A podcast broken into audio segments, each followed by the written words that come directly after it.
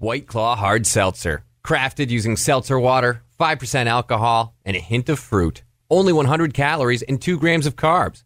Please drink responsibly. Hard seltzer with flavors. White Claw Seltzer Works, 2020 Chicago. Visit whiteclaw.com for full nutritional information. Austin 360 Radio. What's up? What have you got? Well, you know, you have taken a um, a break from alcohol. Yeah, I'm you're, sober. You're sobering it up. You're Yeah. very sober. I miss it. I'm not going to lie. What do you miss? Getting a buzz. Yeah, yeah. I but I don't ya. miss the hangover. Okay, so here is something that when I first read the headline, I was like, oh, this is interesting because the headline is New Hangover Pill just went on sale in the UK. So I'm like, all right, I'm interested. Let's Okay. see what this is. But then I started reading and it doesn't keep, it doesn't help a hangover. It keeps you from getting drunk.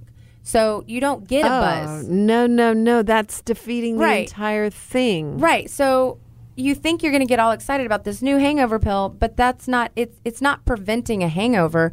It's preventing you from feeling the effects of the alcohol. How does it even do all. that? It's been in the works for over 30 years. okay. They really have missed the, the company behind it says it's packed with two types of healthy bacteria and amino acids that break down alcohol before it hits your liver. So Hmm. each pill costs around a dollar. Now they say a dollar, so I'm guessing that would be US dollars. And it Okay. would be like a pound and a half in the UK or something. I don't know. And you have to take two of them a few hours before drinking to prevent the hangover the next day. But here's the twist the preventing is in the getting drunk part. So when you take the pills, less alcohol hits your bloodstream. So would you pass a breathalyzer?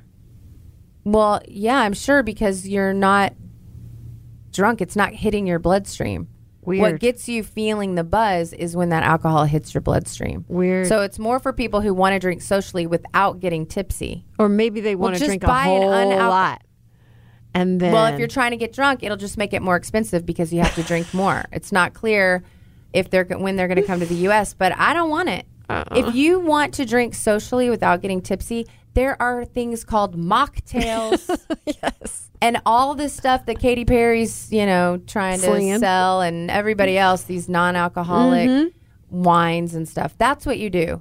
You don't get a pill that you have to remember to take a couple of hours before you go out. I know. And then It go pay for booze. No, it makes no sense. I'm really angry, and it took you 30 years to come up with this. this is talked to us and ridiculous. saved a lot of time I'm just so and effort. ticked off about it. Well- I was really bummed. I wanted some help with my hangovers.